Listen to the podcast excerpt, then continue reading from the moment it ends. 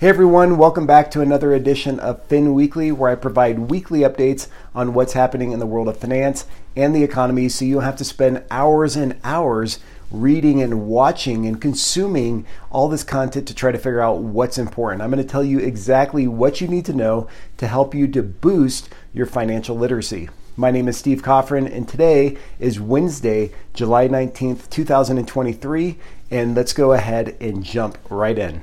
First up, let's take a look at what's happening in the global markets. Here in the U.S., stocks rallied this week as investors considered the possibility that the Federal Reserve might be nearing the end of its interest rate hikes.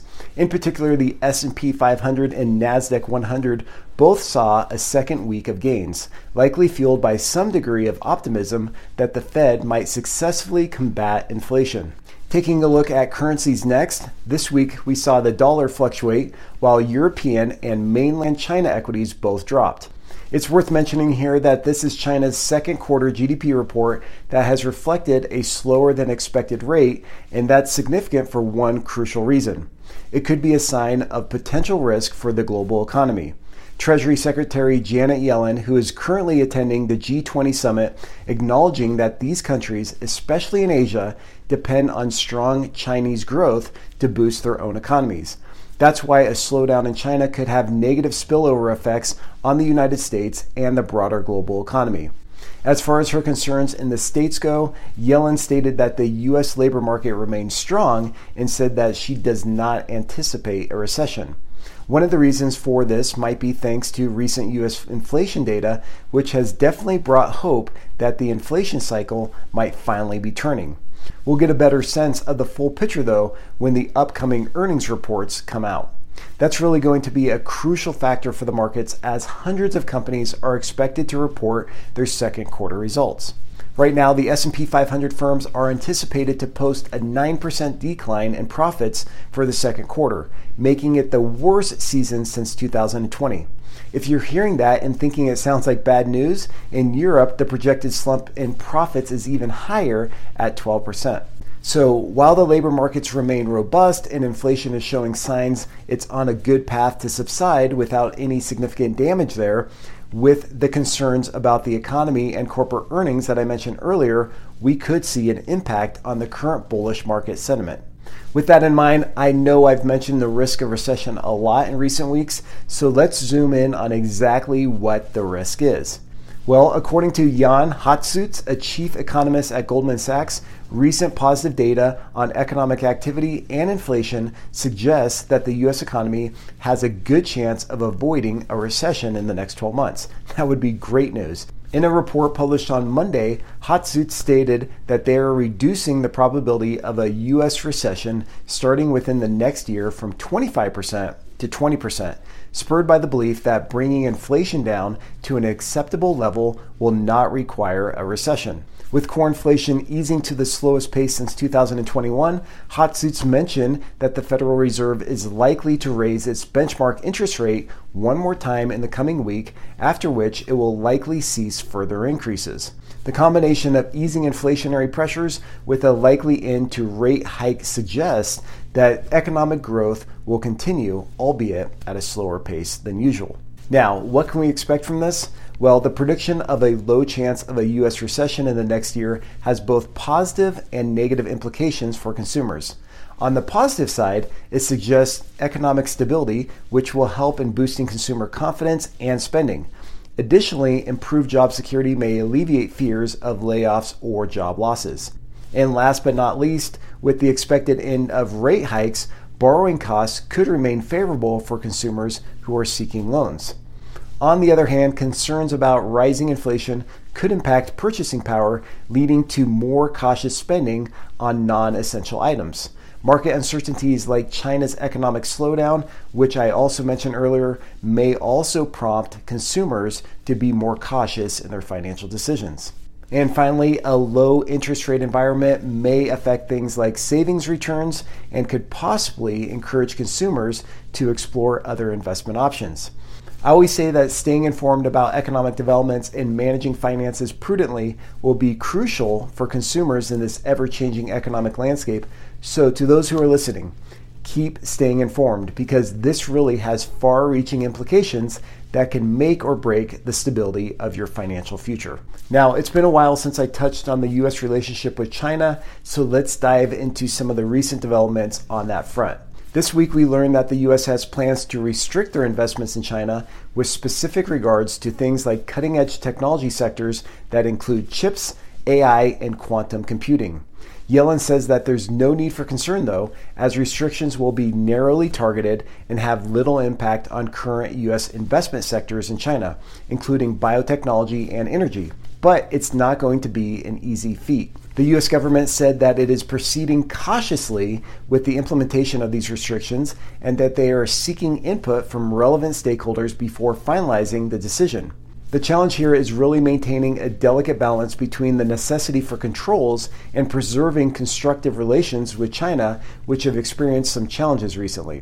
Their approach is kind of like walking a tightrope, as they aim to achieve their objectives without creating more significant disruptions or conflicts. And I've already hinted at the struggles in China today, but here's the lowdown. Right now, China property developers are facing financial troubles, and that's causing serious concerns about China's economy. In particular, Dalian Wanda Group, one of the private property developers, has warned of a $200 million funding shortfall for a bond due in July. Earlier this year, this and other companies were considered stable, but the property debt crisis was sort of exacerbated by China's Evergrande default, which spearheaded an unfortunate surge in delinquencies. Now, here's what I think. If Wanda can't repay the bond, it may affect investor confidence in Chinese high-yield property bonds.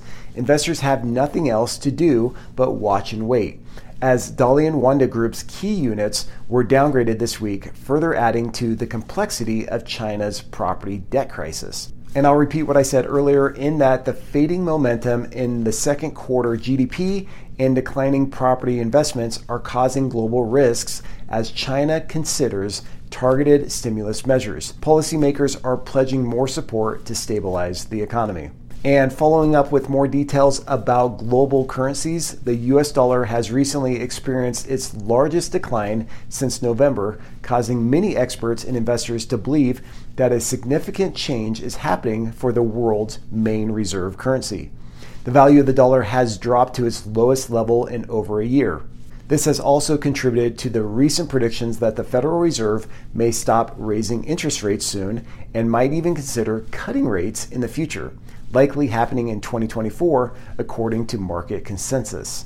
Experts are now saying that the dollar is entering a multi-year period of decline, which could have widespread effects on global economies and financial markets. The thing is, a weakening dollar could help developing countries by reducing the cost of imported goods and could also boost currencies like the yen. However, opinions among investors seem to be divided, with some still cautious about betting on a weaker dollar, considering the resilience of the U.S. economy and the possibility of the Federal Reserve continuing to tighten monetary policy. As of right now, the future of the dollar remains somewhat uncertain, but experts and investors like myself are keeping a close eye on the situation to gain insights on the potential impact on various currencies and financial markets. Now, let's talk tech. Whether you like it or not, it's becoming increasingly clear that there is no future for technology that doesn't include artificial intelligence. But what about finance and AI? The head of Wall Street's regulatory body, Gary Gensler, has raised concerns about the growing use of artificial intelligence within the financial industry. He believes that governments may need to update regulations in order to maintain global financial stability. Although there are current guidelines on managing model risk, Gensler says that these will need updating in order to address the challenges posed by AI's new wave of data analytics. Gensler further emphasized that companies must be cautious about how they use artificial intelligence and how it may implicate securities rules. The SEC will closely monitor the use of artificial intelligence for potential financial fraud, manipulating corporate returns, or steering investors towards specific products. They have stated that publicly traded companies should be careful not to mislead investors through their statements and disclosures about AI's risks and opportunities, and in the same breath said that the SEC may use AI in their own surveillance, analysis, and enforcement efforts to maintain competitive, efficient markets. So you may be wondering, is this good news or bad news? The short answer is both. On one hand, stricter rules and increased surveillance by the SEC could help prevent things like fraudulent activity and misleading practices by companies using artificial intelligence. And there's no doubt that consumers might feel more confident knowing that the SEC is taking steps to ensure fair access to markets and transparent communication. But on the flip side, a cautionary stance on conflicts of interest in AI-driven financial advice could lead to more limited choices for consumers. Not to mention the potential impact of AI on market stability, investor sentiment, and overall financial security of global markets. Okay, so that's a wrap for Fin Weekly. I hope you enjoyed this episode. If you're listening to the audio version on a podcast, for example, you can download our app called Boosting Your Financial IQ for free on the Apple App or Google Play Store. And there you can get access to videos of Fin Weekly, the video version of this, but also you could gain access to a lot of other great resources which can help you to boost your business and financial acumen. Here's the cool thing. Within the app, it's free. You start at level 1, and we take you from level 1 to level 6, where you become a strategic financial pro. There are a ton of great resources there, so be sure to check it out. Also, I want to mention, I just released a free masterclass at cultivar.com. On Cultivar, on our consulting firm's website, there's a masterclass called The Surprising Path to Excellence, and you may want to check that out if you want to learn how you can create winning strategies, follow a process, and ultimately drive greater firm value. So that masterclass is great for entrepreneurs, founders, business owners, or leaders who have financial responsibility within their companies. So be sure to check that out as well. Like I said, that's on cultivar.com. Okay, so that's what I have for today. Make sure you download the app. Keep on boosting your financial intelligence. There are so many opportunities out there, and you want to make sure that you are prepared to seize those opportunities when they're presented in front of you. But in order to capture those opportunities, you have to have the skill sets and capabilities required to do so. Okay, so if you need anything, please reach out to me. I would love to hear your feedback and your comments. And in the meantime, have a great week and take care. Cheers. Hey, real quick, if you get value out of this podcast, it would mean the world to me if you would leave us a review. Also, if you want to be featured on the show, send me a recording with your name, your age, where you're from, and your question through a voice note or a video using your smartphone. Then email me the file at hello@byfiq.com. BYFIQ stands for Boosting Your Financial IQ. So once again, it's hello@byfiq.com. If selected, I'll give you a shout out and answer your question for you and the entire community. One last thing, if you want access to additional resources that will help you fast track your path to financial freedom, visit byfiq.com or download our free app in the Apple or Google Play App Store today. Thanks again.